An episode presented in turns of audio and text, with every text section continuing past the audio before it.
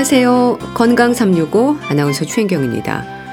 목이 뻐근하고 아프고 어깨 통증에 팔저림 증상까지 흔히 말하는 목 디스크, 경추 추간판 탈출증의 증상입니다. 잘못된 자세나 사고를 비롯해서 여러 요인들이 목 디스크의 발생 위험으로 지적이 되는데요. 정확한 진단 없이 짐작으로 목 디스크로 생각하는 분들도 많습니다. 목 디스크로 불리는 경추 추간판 탈출증의 검사와 치료, 또 증상 완화를 위해서 노력해야 하는 부분들까지 잠시 후에 알아봅니다. 그리고 어르신들의 폐렴 구균 예방 접종이 강조되는 폐렴의 위험과 예방에 대해서도 살펴봅니다. 건강 365 신승훈의 나비 효과 듣고 시작하겠습니다. KBS 라디오 건강 365 함께하고 계십니다. 경추 추간판 탈출증은 흔히 목 디스크로 불립니다. 디스크라고 하는 추간판에 문제가 생기면서 나타나는 질환인데요. 추간판이 제자리를 벗어나면서 주변을 자극하는 걸까요? 통증을 부르는 경추 추간판 탈출증 고려대 구로병원 정형외과 서승우 교수와 함께합니다. 교수님 안녕하세요. 안녕하세요. 척추 질환에 있어서 불리는 이름들이 많네요. 디스크로 불리는 곳이 추간판인 거죠. 근데 이게 어디를 말하는 건가요? 두 가지 이름으로 불리는 이유도 궁금한데요. 예, 먼저 추간판이라는 거를 보시면요. 추 간판 할 때 추라는 거는 척추의 추자고요. 예? 간은 척추 뼈 사이 그 사이 간자를 말하는 거고요. 그러니까 척추 뼈 사이 그 간격에 있는 판 그러니까 우리 쉽게 말하면 척추 뼈 사이에 둥근 둥그런 방석 하나가 껴 있다고 생각하면 됩니다. 그 예. 피자판 같이 두툼한 게요. 예. 그래가지고 디스크라고 이야기하는 게 원래는 이제 영어 이름인데 그 디스크가 동그랗게 이제 판처럼 돼 있는 거거든요. 그러니까 예. 우리 동전같이 동그랗게 돼 있는 거를 이제 디스크라고 하는데 그 우리 척추 뼈 사이에 들어있는 그 추간판도 보면 그 둥그런 그 방석같이 돼 있기 때문에 예. 그래서 이제 디스크라고 이제 영문 이름으로 흔히 이야기도 합니다. 예. 추간판이 하는 일이 완충작용을 하는 건가요? 척추뼈끼리 부딪히면 안 되는 거죠? 예, 뼈와 뼈 사이에 그 우리 고무 충격 흡수판 있는 것처럼 그게 이제 충격 흡수하는 역할을 해가지고 뼈가 뼈와 뼈 가 이제 직접 부딪히지 않게 하기 위한 것인데 네. 이게 보면은 우리 그 사람보다 큰 동물들 있잖아요. 뭐 네. 소나 돼지 거기는 그 허리가 누워 있어 가지고 이렇게 허리에 충격을 받을 일이 없거든요. 근데 이제 직립보행을 하는 사람은 뼈와 뼈 사이가 이제 눌릴 일이 많잖아요. 서 네. 있으니까. 예. 그래가지고 사람의 그 추간판 간격이 훨씬 더 넓습니다. 예. 그래가지고 이 추간판은 척추 위아래 뼈 사이에서 그 충격을 완충 작용하는 역할을 해줍니다. 예. 이 디스크의 성분이 뭔가요? 그 한 80, 70에서 한 80%는 수분 성분으로 되어 있고요. 예. 그 위에 이제 그게 이제 결국은 젤리 같은 거라고 보시면 되거든요.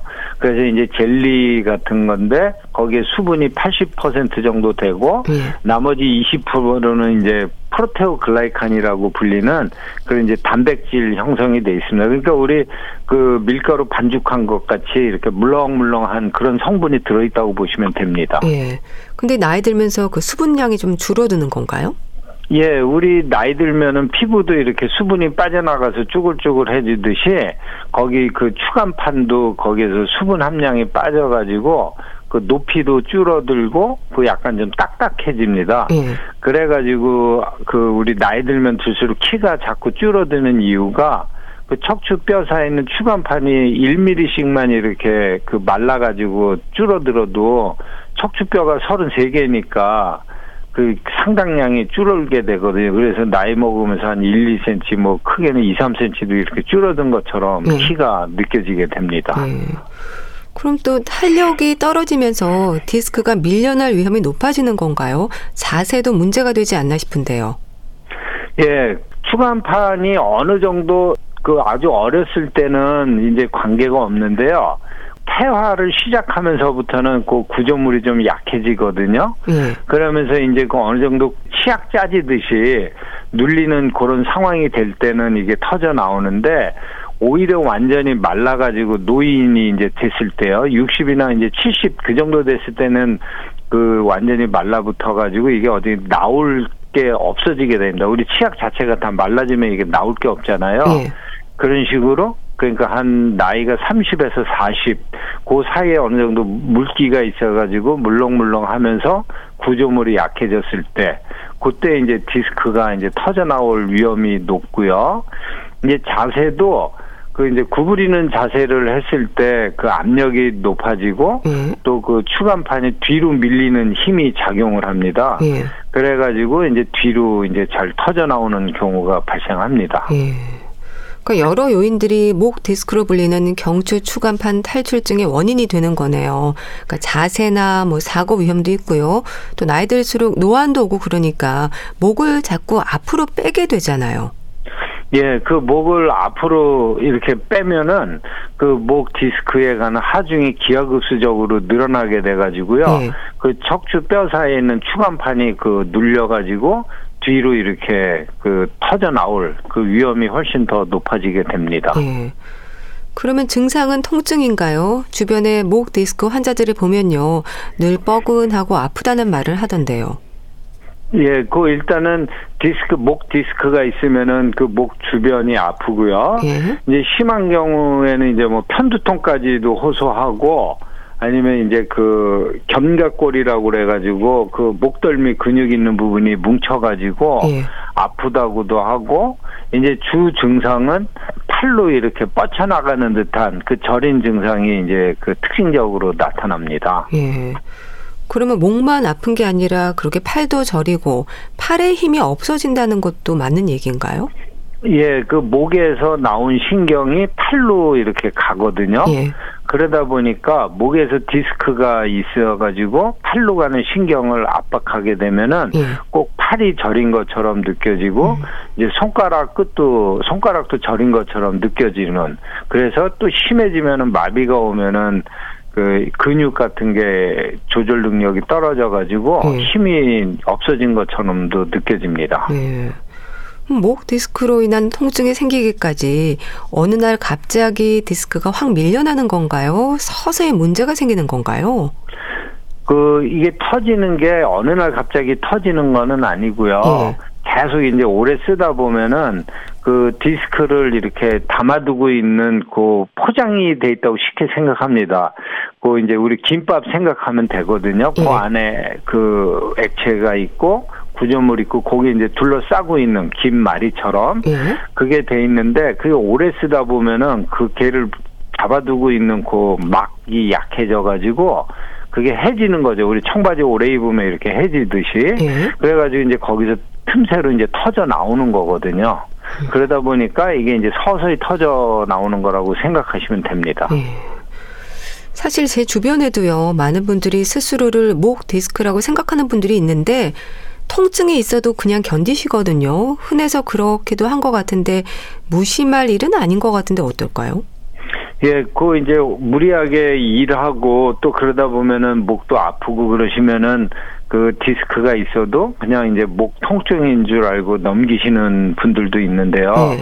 근데 그게 팔을 저리게 하거나 목을 이렇게 뒤쪽으로 그 모서리 쪽으로 뒤 옆으로 이렇게 제꼈을 때 팔이 쩌릿쩌릿한 증상이 나타나고 할 때는 네. 특히 그 신경이 눌리는 목 디스크일 수 있으니까 그럴 때 한번 그 병원 가서 진찰을 받아보시는 게 좋습니다. 네. 또 스스로 목 디스크라고 진단하는 것도 문제이지 않을까 싶습니다. 다른 질환일 수도 있지 않을까요? 예, 그 특히 이제 목 디스크가 있으면은 그 목덜미가 이제 아프다 보니까 그 디스크도 생각할 수가 있는데 그 예. 목덜미가 아픈 가장 흔한 원인 중에 하나가 근막 통증 증후군이라고요. 예. 그 목덜미 근육에 이제 근막이 뭉치면서 아픈 경우가 많이 있거든요. 예. 이제 그거를 목 디스크로 오인하시는 분들도 있고요. 아니면 이제 자세성으로 인해 가지고 그 목에 이제 아프신 분들도 있거든요. 그 목 관절에 힘이 많이 들어가 가지고 예. 이제 그런 경우도 이제 감별이 필요합니다. 네. 아무래도 정확한 진단이 중요할 것 같은데요. X선 검사로도 확인이 되나요? 뭐 CT를 찍나요? 예, 그 심한 경우에는 그 목뼈 사이에 있는 디스크가 이제 빠져나오니까 예. 그 높이가 좀 감소되는 현상이 발견이 되는데요. 그러면 이제 X선으로도 어느 정도 의심할 수가 있는데 그 이제 제일 정확한 거는 MRI를 찍어 보시는 게 그 가장 정확합니다. 예. 그럼 CT나 MRI로 구체적으로 확인하는 부분들은 뭔가요? 경추뼈의 구조를 전반적으로 확인하는 겁니까? 예, 그 CT하고 MRI를 혼동 가끔 하시기도 하는데요. 예.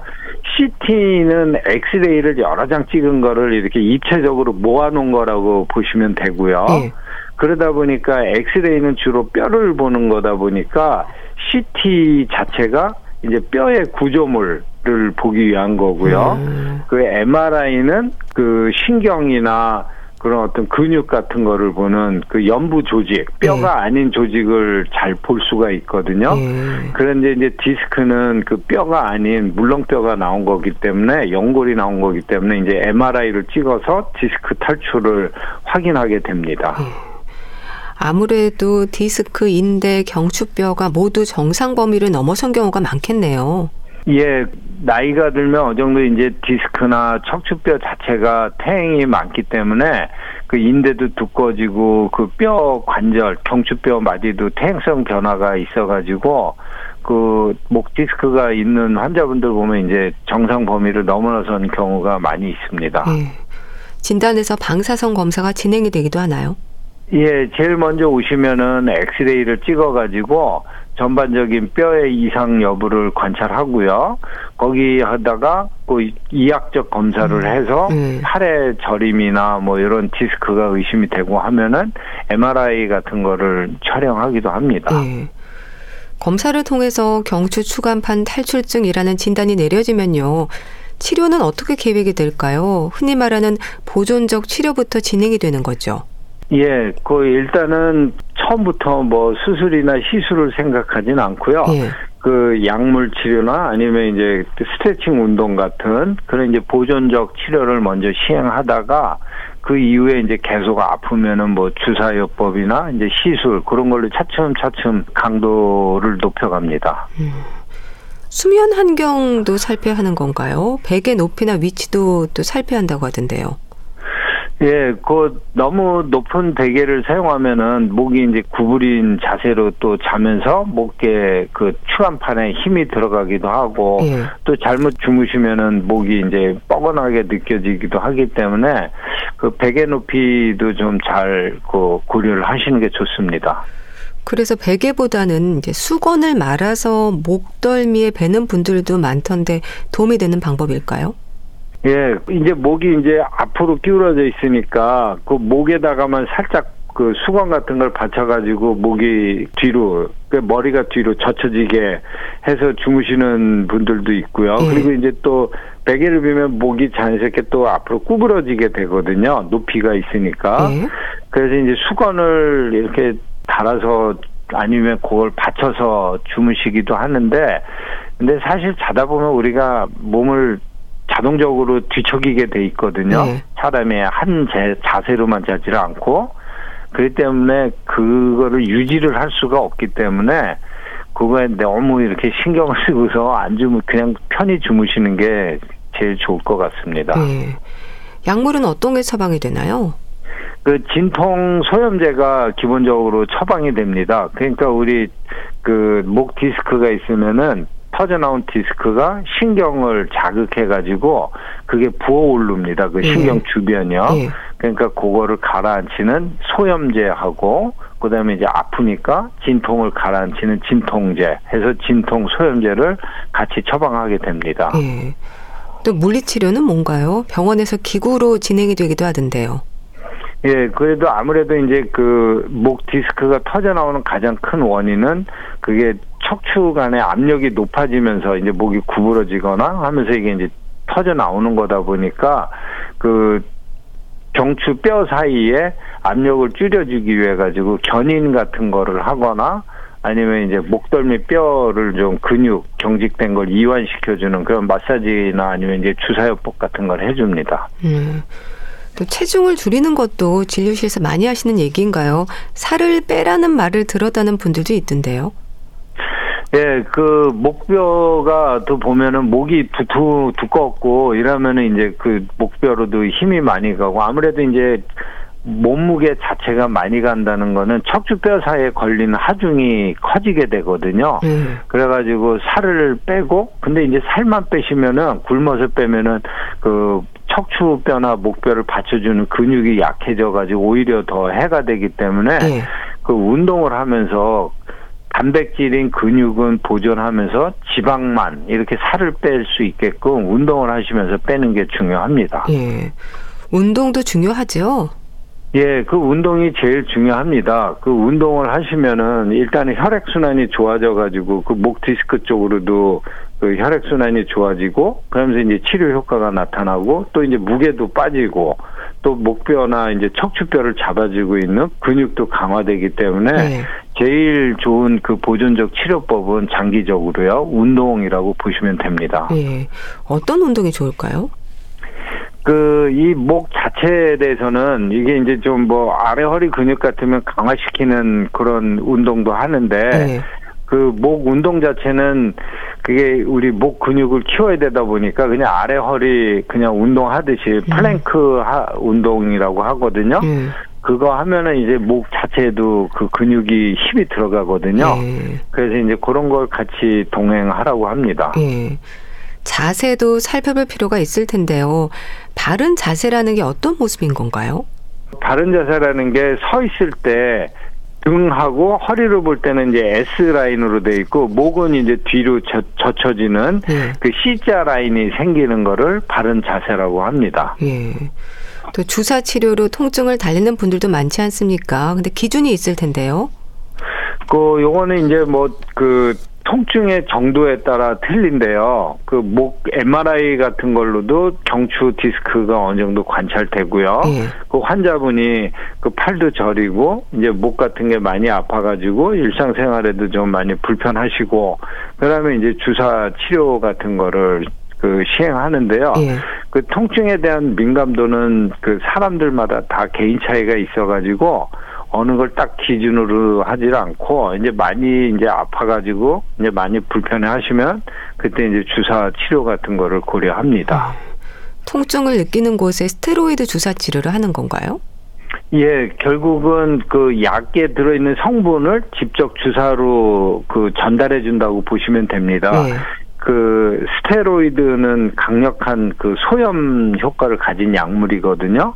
거기 스테로이드에다가 진통제를 같이 섞어 가지고 그 디스크나 염증 그 신경 부위에 이제 통증이 있는 염증이 있는 부위를 생각되는 곳에 이제 주사를 약물을 직접 거기에다가 투여를 하는 겁니다. 음. 수술적 치료가 필요한 경우도 있을 텐데요. 수술에 신중해야 하는 것도 맞고 또 필요한 상태라면 시기를 놓치지 않도록 조심해야 하는 것도 맞지 않을까 싶습니다. 예, 그 목 디스크 수술인 경우 일반적인 수술 방법이 그 우리 유추 아래 허리의 수술법하고 약간 차이가 있습니다. 예. 그 우리 아래 허리 유추에서는 터져 나온 디스크만 살짝 빼주면은 되거든요. 예. 그러니까 이제 고정 수술 같은 건 안 하고요. 근데 이제 경추 같은 경우에는 터져 나온 디스크를 빼내면서 대부분 그 경추를 고정시키는 수술을 합니다. 그 네. 경추 디스크에서는 그러다 보니까 그 목뼈 위아래 마디를 고정시켜 버리면 그 위 아래 다른 마디에서 또 나중에 2차적으로 고장이 나는 경우가 많이 발생하기 때문에 네. 그 수술은 신중하게 하는 게 좋고요. 근데 이제 또 거꾸로 너무 이제 수술하면 안 돼만 갖고서 시기를 놓치면은 그 터져 나온 디스크가 심한 경우에는 신경을 압박해 가지고 신경 자체에 손상이 가 가지고 네. 나중에 그 디스크를 제거해 줘도 그 신경이 잘 회복되지 않는 경우도 있거든요. 그래서 이제 너무 심한 경우에는 이제 또 수술을 또 고려를 하시기 해야 됩니다. 예. 그래도 수술을 결정하는 기준도 있죠. 예, 일단은 신경 증상이 나타나야 되고요. 예. 그목 디스크 때문에 이제 팔 저림 같은 게 아주 심하거나 아니면 이제 근력 같은 게 떨어져 가지고 팔 힘도 약하고 어떤 분들은 이제 심한 경우에는 그 단추 같은 거 채우기도 좀 힘들다고 하고 그 젓가락질도 이제 불편해하시고 예. 이제 걸음걸이 하지 쪽으로도 이게 힘이 약해집니다. 목 디스크가 있으면요. 음. 그래가지고 이제 계단 같은 거 오를 때도 좀 힘이 떨어지고 그런 이제 신경 증상이 좀 심하게 나타나면은 수술 같은 걸 권장합니다. 예. 목 디스크 환자들이 일상에서 조심할 부분들 그리고 예방을 위해서도 조언을 주세요. 예, 그 주무실 때 또는 이제 그 TV 볼 때 벽에 기대가지고 목을 이렇게 확 앞으로 구부려가지고들 많이 보시잖아요. 소파 예. 같은데 기대가지고. 그러다 보면 이제 목 디스크 같은 것들이 잘 나오는 자세이거든요. 그리고 두 번째는 본인도 모르게 그 목 디스크나 목의 퇴행성 변화가 많이 와 있는 경우들도 계세요. 예. 그 자세가 이제 나쁜 자세가 오래 유지되다 보면요. 그래가지고 뒤늦게 발견하시는 분들도 꽤 있어가지고 그목 같은 경우에는 되도록이면 이제 바른 자세로 취하시려고 하고 예. 가끔 이제 목이 통증이 있고 그러면은 한번 병원에서 엑스레이 같은 걸 찍어가지고 그 목의 상태를 한번 점검 받아보시는 것도 좋을 것 같습니다. 네. 목 디스크로 불리는 경추 추간판 탈추증에 대해서 자세히 알아봤는데요. 고려대 구로병원 정형외과 서승우 교수와 함께했습니다. 감사합니다. 감사합니다. KBS 라디오 건강 365 함께하고 계신데요. 현숙의 사랑하고 싶어요 듣고 다시 오겠습니다.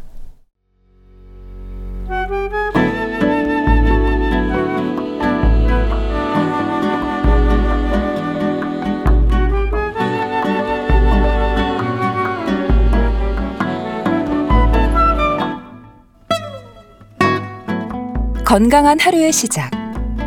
KBS 라디오 건강 365 최윤경 아나운서의 진행입니다. KBS 라디오 건강 365 함께 하고 계십니다. 누구에게나 그렇지만 특히 노인들에게 폐렴은 아주 부담스러운 질환입니다. 65세 이상의 노인들에게 폐렴 구균으로 인한 감염 위험은 치명적일 수도 있어서 조심해야 하고요. 그런 의미에서도 폐렴 구균 예방 접종이 강조가 됩니다. 폐렴의 위험과 폐렴 구균 예방 접종 대한의사협회 백현옥 부회장과 함께합니다. 안녕하세요. 네, 안녕하십니까? 어떻습니까? 65세 이상 노인들을 대상으로 하는 폐렴 구균 예방 접종이 무료로 진행이 되지 않나요? 와, 잘 아시네요. 그렇습니다. 예. 만 65세 이상 노인에겐 무료로 폐렴 구균 예방 접종 해 드리는데요. 어, 한 번도 접종하지 않은 분들에게는 23가 다당 백신을 한 번 접종하고요. 예. 어, 가까운 지정 의료기관 보건소에서 맞을 수 있습니다. 예. 그 영유아기 아이들뿐 아니라 성인 그리고 노인들에게도 감염병의 위험은 없죠? 아무래도 이 폐렴이라는 것 자체가 사실은 주로 세균, 바이러스, 곰팡이 같은 미생물로 인해서 감염이 생겨서 염증이 진행되잖아요. 예. 그렇기 때문에 건강한 성인보다는 아무래도 면역력이 낮은 노인과 어린이들에게 걸리기 쉬운 질병이죠. 예. 그래서 실제로 폐렴은 상당히 중요한 사망 원인으로 꼽히는데요. 그 중에서도 60세 이상의 비율이 매년 증가하고 있고요. 특히나 만성 질환자, 만성 폐질환 환자, 면역력 저 환자의 경우는 폐렴이 생기기도 굉장히 높고 예. 그다음에 사망률도 높은 그런 특성이 있어서요. 이렇게 노인들에게 발생하는 폐렴을 우리가 노인성 폐렴이라고 부르기도 합니다. 예. 그렇게 폐렴이 국내 사망 원인으로 볼 때도 높은 순위를 차지하고 있다고 들었습니다. 맞아요. 질병관리청 발표에 의하면 폐렴은 2021년 기준 국내 사망 원인 무려 3위입니다. 예. 1위가 암이고요. 2위가 심장 질환에 이어서 폐렴이 3위니까 엄청나게 중요하죠. 예. 그래서 2004년만 해도 10위였어요. 그런데 2018년 이후부터 뇌혈관 질환을 제치고 세 번째로 올라섰고요. 예. 2021년 사망자 10만 명 중에서 폐렴으로 사망한 경우가 44.4명이 되니까요. 2008년도에 11명인 거에 비하면 거의 4배 정도 증가했다라고 예. 할 수가 있습니다. 음. 특히 폐렴 구균 감염으로 인한 균열증의 위험은 치명률이 높다고 하던데 어떻게 이해하면 되나요? 어, 아무래도 면역력이 떨어진 영유아나 노인 만성 질환자는 이 폐렴이 얌전하게 국소적으로 있는 게 아니라 좀 더 침습적으로 오게 되죠. 그래서 제일 중요한 게 균혈증이라고 폐렴균이 피 속을 돌아다니면서 뭐 전신을 돌아다니니까 뇌수막염도 일으키고 네. 뭐 심내낭명도 일으키고 쇼크에 빠질 수도 있고 이게 사실 치명률이 제일 문제가 되죠. 무려 60 내지 80%까지 치명률이 오니까 굉장히 높은 거죠. 음. 실제 65세 이상의 폐렴 구균 감염증 발생으로 볼 때 나이가 많을수록 감염 위험이 높아진다고 하던데요. 맞아요. 지난해 폐렴 구균 감염증 발생 신고를 봤더니 전체 건수 중에서 무려 60% 정도가 65세 이상이더군요. 예. 그러니까 일단 감염 위험도 높다는 건 금방 알 수 있고 그런데다가 노년층은 폐기능도 떨어져 있고 면역력도 떨어져 있으니까 예. 감염도 잘 되지만 감염 후에 중증으로 이어져서 조금 전에 말씀드렸던 침습성으로 폐렴구균 감염증이 어, 진행될 수 있죠. 예. 그래서 어, 사실 폐렴에 걸린 노인 환자의 80% 이상이 입원 치료가 필요하고요. 사망률도 젊은 사람에 비해서 3배 내지 5배 정도 높기 때문에 예. 문제가 아주 큽니다. 예. 폐렴은 이름대로 폐염증인 거죠? 원인이 감염인가요? 네, 폐렴의 원인으로는 세균, 바이러스, 곰팡이 등의 감염이 아무래도 주 원인이 됩니다. 예. 그 중에서도 우리가 지금 얘기하는 폐렴 연쇄구균 감염이 가장 흔한 것이기 때문에 요거를 좀 우리가 해결을 해야 될 문제가 있습니다. 예. 그렇게 세균이나 바이러스로 인해서 폐렴이 발생하는 곳은 주로 폐의 어느 부분인가요? 어, 폐렴이 생기는 곳은 굵은 기관지 쪽은 아니고요. 작은 기관지, 세기관지 이하의 폐 조직, 즉 작은 기낭, 폐포라고 부르죠. 예. 폐포와 그 주변 조직의 감염으로 폐 염증이 발생했을 때 우리가 폐렴이라고 부릅니다. 음. 폐렴 구균은 어떻게 전파가 되는 건가요? 폐렴 구균은요. 물론 지금 질병을 앓고 있는 환자도 갖고 있겠지만 증상이 없는 보균자, 즉 자신의 비인두 목 뒤쪽의 위쪽이죠.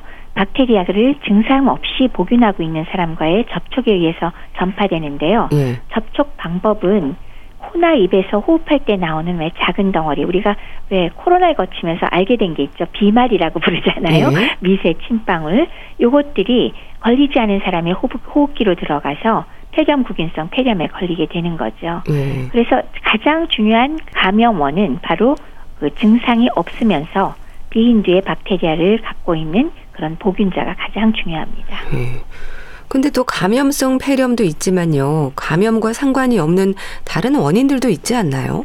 어, 물론이죠. 대부분 감염이긴 하지만은 어, 적지 않게 환경 오염 물질이라든지 어, 독성 물질에 노출이 됐다든가 네. 아니면은 어, 토사물, 그러니까 자기의 구토를 폐로 흡입하게 될 때 폐 염증이 생길 수가 있습니다. 근데 이것 또한 신속하게 염증이 해결되지 않을 경우에는 2차 세균 감염으로 사실은 진행하는 경우가 대부분이긴 합니다. 네. 증상은 어떨까요? 기침이나 호흡 곤란을 떠올리게 되는데 전신적인 증상이 나타날 수 있다고 들었습니다. 당연히 폐렴은 전형적인 것은 기침과 가래 그리고 호흡 곤란 증상이 전형적이죠. 네. 뭐 가래가 특히 노랗게 나오는 경우가 많고요. 그리고 거기에 더해서 열이 아주 심하게 나는 발열 그리고 오한, 떨림 등 같은 전신 증상이 동반되는 것 이것이 전형적인 증상입니다. 네. 그렇지만은 경미한 폐렴의 경우는 사실 뚜렷한 증상이 없이 그냥 피곤하고 어지럽고 머리가 아프고 설사 같은 비특이적인 증상으로 발생하는 경우도 있습니다. 예. 그럼 염증이 어디까지 침범했는지에 따라서 증상의 정도가 좀 달라지는 건가요? 그렇다고 할 수 있겠죠. 음. 그래서 감염된 조직의 위치라든지 폐렴을 유발하는 원인, 감염 정도에 따라 증상이 다양할 수 있는데요. 전형적인 건 조금 전에 말씀드렸듯이 기침, 가래 이것이 가장 전형적인 게 되는데 네. 거기에 폐를 침범했으니까 호흡곤란이 생길 수 있겠죠. 네. 그래서 폐를 많이 침범할수록 호흡곤란은 심해지고 어, 숨도 빨라지고 쉬는 것이 어려워지고요. 또 가슴이 아플 수도 있어요. 통증, 그다음에 발열, 38도 어, 이상의 열이 생길 수가 있고 네. 이렇게 열이 나면 되게 오한이 생기죠. 떨리고 그다음에 어지럼증이나 어, 경우에 따라서는 일시적인 혼란 상태가 나타났을 정도로 전신 증상이 심할 수도 있습니다. 예. 그러니까 그렇게 열이 날 때 사실은 제일 긴장을 합니다. 폐렴으로 고열이 나고 오한이 생기면서 구토, 설사까지 복합적인 증상을 보이기도 하는 거네요. 또 기침에서 피가 묻어나기도 하잖아요. 맞아요. 전형적으로는 폐기 때문에 기침, 가래, 뭐 고열, 뭐 이런 정도 호흡곤란이 맞지만은 사실은 그거 외에도 말씀하셨듯이 구토, 설사까지 복합적인 증상을 보이기도 하고요. 예. 당연히 폐렴이 아주 심할 경우에 모세혈관이 터지면은 가래에 피가 섞여 나오기도 하죠. 근데 이럴 때 감기건이 하고서 감기약만 드시고 집에 계시면 안 되고 정확한 진단 치료가 필요하니까 병원을 네. 꼭 들러보셔야 되겠습니다. 네. 응급실로 가는 경우도 많겠어요. 환자 상태에 따라서 호흡이 지나치게 빨라지거나 호흡곤란이 너무 심해지거나 아니면 청색증이라고 왜 입술이랑 손톱이 다 파랗게 되거나 아니면 고열, 의식, 혼미 등이 동반되면 당연히 응급실로 가셔야 합니다. 음. 또 다른 질환으로 치료 중인 환자가 폐렴으로 이어지는 경우도 있지 않습니까? 어, 폐렴이 오면 큰일이라는 말도 많이 하잖아요. 맞아요. 항암 치료 중인 항암 암 환자 굉장히 면역이 억제돼 있겠죠. 예. 그리고 다른 이유로 면역 억제제를 현재 사용하고 있는 사람 역시 문제가 있을 거고요. 그거 외에 만성 신부전이나 뭐 간경화증이라든지 심근경색증 같은 만성 질환을 갖고 있거나 예. 만성 호흡기 질환자 같은 경우는 폐렴에 걸렸을 때 폐혈증으로 진행할 가능성이 상당히 높기 때문에 사망률이 상당히 높아서 예. 위험하니까 잘 관리를 하셔야 됩니다. 예. 진단은 가슴 엑스레이 검사로 확인을 합니까? 그렇죠. 어, 만약에 가슴 엑스레이 검사상 아무것도 안 나오면 폐렴이라고 말하기가 곤란할 정도로 음. 기본적인 진단은 병원에서 흉부 엑스레이 사진을 찍어서 폐렴에 합당한 소견이 있는가를 보는 것이 가장 중요한 포인트가 음. 되겠습니다. 그럼 사진상으로 볼 때 폐렴은 어떤 변화가 있는 건가요? 그러니까 단순 흉부 X선 촬영을 찍어보면 여러 가지 모습으로 어쨌건 폐실질의 음영이 증가된 걸 볼 수가 있어요. 예. 뭐 바이러스 폐렴의 경우는 폐가 뭐 과도하게 팽창돼 있거나 그다음에 음영이 증가되는 것들이 있을 수 있고 세균성 폐렴은 오히려 폐 각각의 대엽이나 소엽에 따라서 침윤을 보이기도 하지만 예. 어찌 됐건 이 엑스레이 소견에 따라서 그 우리가 폐렴을 진단하는 것은 폐의 음영이 증가한다. 모양은 다양하다. 이런 소견이 되겠습니다. 예. CT 검사를 하는 경우도 있지 않습니까? 그렇죠. 단순 엑스레이로 뭐 정확한 답이 나오면 좋지만 그러나 폐의 손상 범위를 좀 파악하면서 여러 가지 원인과 정확하게 구별하기 위해서 혹은 사진상의 폐에 물이나 아니면 고름이 찼다 그러면은 어, CT 전산화 탄승 촬영으로 네. 정확한 진단을 내리기 위해서 시행합니다. 네. 미생물의 감염이 원인이라고 하셨는데요. 원인이 되는 미생물을 확인하는 검사도 진행이 되나요? 예, 그렇습니다. 어, 가장 그 기본적인 거는 그 호흡기에서 나오는 즉 가래나 코의 분비물을 이용한 검사라서 객담을 검사하는데 배양을 해볼 수가 있겠고요. 예. 이걸로 다 알 수는 없습니다. 그리고 그것 외에 또 혈액 검사로 마이코플라즈마 폐렴이나 A군 어, 연쇄상기균 폐렴의 경우는 혈액 검사로 항체를 또 측정해서 진단하는 경우가 있고요. 예. 그다음에 아주 심한 균혈증, 패혈증이 진행됐을 때는 피에서 균이 발견되는 것, 그러니까 혈액을 배양해서 나오기도 하지만 이게 뭐 매번 있는 건 아닐 거고요.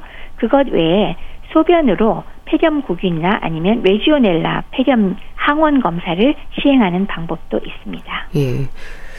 치료가 궁금한데요. 미생물이 원인이라면 원인균에 대한 치료가 필요하지 않습니까? 이 세균성 감염과 바이러스성 감염의 치료가 다를 것 같기도 한데 어떨까요? 세균성 폐렴에는 항생제 치료가 필요하고요.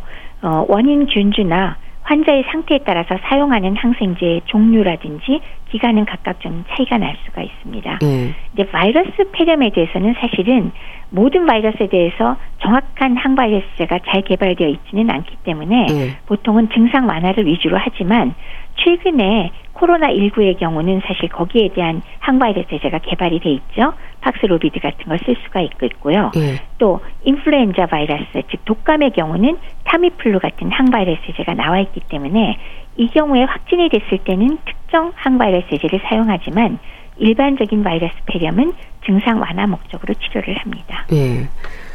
다른 질환을 앓고 있거나 면역력이 약한 노인들에게 폐렴이 진단이 되면 입원 치료가 필요한가요? 사실 폐렴이라는 것 자체만 놓고 보면 어, 가벼울 때는 외래에서도 치료가 가능하고요. 뭐 젊은 사람들은 단기간 입원 치료로 대부분 호전이 됩니다. 그렇지만 노인의 경우는 중증으로 진행되는 경우가 많죠. 그래서 원칙상 웬만하면 입원을 권유할 때가 많고요. 실제로 중환자실에서 인공호흡기 치료가 필요할 정도로 네. 그렇게 심한 경우도 있기도 합니다. 네. 그래서 어, 앞서 잠깐 말씀드렸지만 노인성 폐렴 환자는 사망률 자체가 젊은 연령층에 비해서 세배에서 다섯 배 정도로 높을 그런 아주 위험한 병이고 네. 어, 노인 폐렴의 80% 환자가 입원 치료를 실제로 받고 있습니다. 네. 특히 다른 질환을 앓고 있는 만성질환 환자들에게는 복용 중인 약물이 있잖아요. 약의 내성이라든지 합병증의 위험에 따라서도 치료 기간은 길어질 수 있지 않을까요? 그렇죠. 이미 여러 가지 이유 때문에 자주 항생제를 이용하거나 이랬던 분들도 계실 수 있고요. 그래서 적절한 항생제라고 썼는데 어, 벌써 항생제 내성이 동반돼 있거나 아니면 중환자실을 사용해야 할 정도로 중증의 경우 치료 기간이 굉장히 길어지기도 합니다. 예. 그래서 통상적으로는 한 항생제를 한 7일에서 열흘 정도 투여하지만은 원인되는 뭐 미생물이라든지 환자 상태, 항생제 종류, 또 뭐 동반 질환, 예. 합병증 유무에 따라서는 뭐 달라질 수가 있겠죠. 예. 하지만 적어도 5일 이상은 반드시 치료를 하셔야 되겠습니다. 예. 또 많은 분들이 폐렴에서 걱정하는 부분은 합병증입니다. 폐혈증 쇼크라든지 지적이 되는 합병증의 위험이 있지 않을까요? 그렇죠. 지금 말씀 주신 게 사실 가장 위험한 거죠. 폐혈증, 또 쇼크. 근데 일반적으로 이제 합병증은 어, 병의 경과 중에 그 폐만이 아니라 가령 어린이 같은 경우는 중이염 잘 생기잖아요. 네. 그다음에 폐를 둘러싸고 있는 늑막이라고 부르죠. 거기에 물이 고이거나 아니면 고름이 고이는 거, 네. 혹은 폐 조직 자체에 농양이 생기는 경우도 있고요. 그것 외에 뭐 만성 폐섬유증이나 무기폐 같은 거는 뭐 생길 수 있는 건데 네. 방금 말씀 주신 세균이 혈관을 통해서 전신에 퍼지는 폐혈증 이로 인한 뇌수막염이나 뭐 기타 뭐 골수염 같은 것들 그리고 쇼크에 빠지는 수도 있으니까 이 경우는 상당히 위험합니다. 네. 그럼 심한 경우는 사망으로도 이어질 수 있는 건가요? 물론이죠. 폐혈증 관련으로 뭐 뇌수막염이나 다른 여러 가지 동반이 되고 쇼크에 빠질 경우엔 치료 기간 자체도 길어지지만 생명 위험해질 수 있는 건 당연하고요. 계속 말씀드리지만 젊은 연령층보다 사망률이 무려 3배 내지 5배 정도 높다는 거 다시 한번 강조드립니다. 예. 증상이 심하지 않을 때 초기 치료를 시작하는 것도 위험을 막을 수 있는 방법일 텐데요. 폐렴을 의심할 수 있는 증상이랄까요? 되도록 빨리 병원에 가야 하는 부분들을 짚어주세요. 어, 노인성 폐렴의 증상은 전형적인 폐렴의 증상인 기침, 가래, 고열 이게 그렇게 뚜렷하지 않고 음. 아주 애매하게 다양하게 나타납니다. 그래서 사실 진단이 늦어질 때가 많은데 어, 점차적으로 의식이 나빠지거나 노인의 경우 입맛이 떨어지거나 기운이 쭉 빠지고 기력이 쇠퇴한 노쇠 증상이 나오거나 헛소리를 하거나 어, 손발이 파래지거나 아니면 배가 아프거나 대소변을 못 가리게 되고 좀 막연하게 노인들이 아 이거 내가 노안이야라고 보통도 얘기하는 증상이긴 한데요. 예. 좀 급작스럽게 평소와 다른 증상과 징후를 보일 경우에 조기 진단이 필요하니까 이때는 바로 병원 진료를 받아보셔서 폐렴 아닌지 확인하셔야 되겠습니다. 예. 그리고 예방법으로는 백신이 있죠. 백신이 100%는 아니지만 위험을 줄이는 효과가 있지 않습니까? 그렇죠. 세계보건기구에서도 폐렴구균 질환을 백신으로 예방 가능한 사망 질환 중 하나로 선정을 할 정도니까 예. 이게 다 백신 덕분입니다. 예. 그래서 그 실제 지역 사회에서 획득되는 그런 폐렴 중 폐렴구균으로 인한 것이 70% 가까이 되면 가장 흔하잖아요. 예. 그렇기 때문에 폐렴구균 백신과 관계된 것은 거기에 포함된 혈청형으로 예방이 가능한데 특히나 이 폐렴구균에 감염됐을 때 가장 치명적인 합병증을 크게 줄일 수 있는 건 당연히 나이 든 고위험군이죠. 네. 그래서 65세 이상 노년층의 경우는 무려 예방 효과가 75%까지 나온다고 음. 하니까 네. 노인의 경우는 필수로 맞는 게 필요하겠습니다. 네. 그 폐렴 구균 예방 백신이요. 65세 이상의 노인은 23가 다당 백신으로 알고 있습니다. 23가 다당 백신이 뭔지 궁금해하는 분들도 많을 것 같아요. 맞아요. 23가라고 일단 붙어 있으니까 23가지의 그 폐렴 구균의 혈청령을 예방을 할 수가 있다는 게 특징이겠죠. 예. 근데 이게 다당 백신이라고 돼 있잖아요. 예. 왜 어린이한테 보통 맞추는 게 13가를 사용하거든요. 음. 근데 그것은 단백질 접합 백신이기 때문에 조금 더 단기적으로 항체 형성 그리고 면역 반응 등의 효과가 좋고 장기 지속 효능도 좋은데 네. 요 다당 백신은 사실은 여러 가지의 혈청형 즉 23가지를 다 예방할 수 있긴 하지만 어 단백 접합 백신에 비해서는 조금 장기 지속 효능이 떨어지는 그런 성향이 있기는 합니다. 네. 한 번만 맞으면 되는 건가요? 네, 그렇습니다. 한 번만 맞으면 됩니다. 음. 무료 접종은 보건소에서 진행이 되나요? 지정 병원에 대한 정보는 어디서 얻을 수 있는지도 궁금한데요. 우선 보건소가 가까우면 보건소 방문하시면 되고요. 예. 어, 음, 뭐 65세 이상이니까 뭐 올해 기준으로 58년도 12월 31일 이전 출생자는 해당이 되네요. 근데 그 외에도 가까운 의료기관에서 접종이 가능한데 그 지정 병원을 어떻게 알아보느냐? 예방 접종 도우미 누리집이라고 쳐보시면은 나옵니다. 네. 거기에 어, 지정 병원들이 쭉 나열이 돼 있기 때문에 가까운 곳을 찾아서 예방 접종을 하시면 되겠습니다. 네. 이거는 뭐 언제든 맞아도 되는 건가요? 아, 네. 지금 뭐 열이 나거나 컨디션이 좋지 않은 것이 아니라면은 65세 넘은 분은 어, 언제든지 가셔서 맞을 수 있고요. 뭐 시기나 다른 거는 별로 큰 상관이 없습니다. 그리고 만약에 65세 이전에 23가 다당 백신을 맞은 경험이 있다면은 그 맞은 때로부터 5년이 지난 시점에 한 번만 더 맞으실 필요가 있고요. 네. 65세 이후는 한 번만 맞으시면 됩니다. 예. 폐렴을 알았던 분들도 맞아도 괜찮은 건가요? 네, 물론이죠. 그러니까 왜냐하면 나이 드신 분들의 사망 원인이 정말 폐렴이 가장 중요하고 그것이 바로 이 폐렴균하고 연관이 되기 때문에 네. 어, 과거에 알았다는 것이 맞지 않을 이유가 되지는 않기 때문에 안 맞으셨으면 65세 이후 분들은 한번 꼭 맞으시기 바랍니다. 네. 폐렴도 재발 위험은 있는 거죠? 아유, 폐렴의 원인이 한 가지만은 아니거든요. 네. 그렇기 때문에 내 몸 상태가 안 좋으면 그리고 특히 폐가 좀 약한 분이거나 그럴 경우에는 언제든지 재발 가능성은 있습니다. 근데 그 중에서 그 지역사회, 그러니까 일상생활을 하면서 걸리는 폐렴의 상당수가 70% 가까이가 예. 지금 말씀드린 폐렴 구균이거든요. 그래서 그것을 예방하고자 저희가 예방접종을 하는 것이기 때문에 어찌됐건 과거에 폐렴 걸렸건 말았건 그런 거하고 상관없이 한 번도 맞은 적이 없으시면 65세 이후는 반드시 예방접종을 해주시기 바랍니다. 예. 근데 또 예방 백신에 대한 거부감을 갖는 분들도 있는데요. 얻는 게 더 많은 거죠. 그럼요. 예방접종이라는 게 사실은 100% 나를 100% 보호해 주는 건 사실은 아니에요. 네. 근데 왜, 어, 사회 전체적으로 봤을 때는 분명히 도움이 되고 또 한 명이라도 적게 걸렸을 때 역시 다른 사람한테 퍼뜨리는 감염원을 줄이는 효과도 음. 있거든요. 그럼 우리 코로나19 때 공부 많이 했잖아요. 네. 그래서 그런 의미에서 어, 맞는 게 좋고요. 그렇지만 65세 이상 노년층의 경우 이 폐렴을 예방하는 게 무려 75% 예방 효과기 때문에 예. 이거 상당히 효과적인 거거든요. 그래서 이거는 맞으시는 게 좋습니다. 예. 노인들의 경우에는 열이 나거나 할 때도 폐렴의 위험이 있는 건가요? 열이 나는 게 물론 여러 가지 이유는 있죠. 그래서 노인의 경우는 사실 열까지 낮으면 어쨌건 열나면 병원 가시면 가슴 사진은 기본적으로 찍거든요. 네. 혈액 검사하고 그래서 확인을 하게 되고요. 근데 노인의 경우 사실 문제점은 폐렴에 걸려도 열이 잘 안 나는 게 문제입니다. 네. 그래서 의심을 하기가 좀 어렵다는 게 문제이긴 하거든요. 그래서 그런 점에서 왜 평소와 좀 다르게 갑자기 기력이 떨어지면서 식사를 갑자기 못 하시게 된다. 이럴 때는 꼭 병원 가셔서 가슴 사진하고 피 검사는 쉽거든요. 예. 그 정도는 검사를 해드리는 게 도움이 될 겁니다. 예. 65세 이상의 노인들은 폐렴 구근 예방 백신 꼭 챙기시기 바랍니다. 대한의사협회 백현옥 부회장과 함께했는데요. 감사합니다. 네, 고맙습니다. 김성호의 당신은 천사와 커피를 마셔본 적이 있습니까? 보내드리면서 인사드릴게요. 건강365 아나운서 최인경이었습니다. 고맙습니다.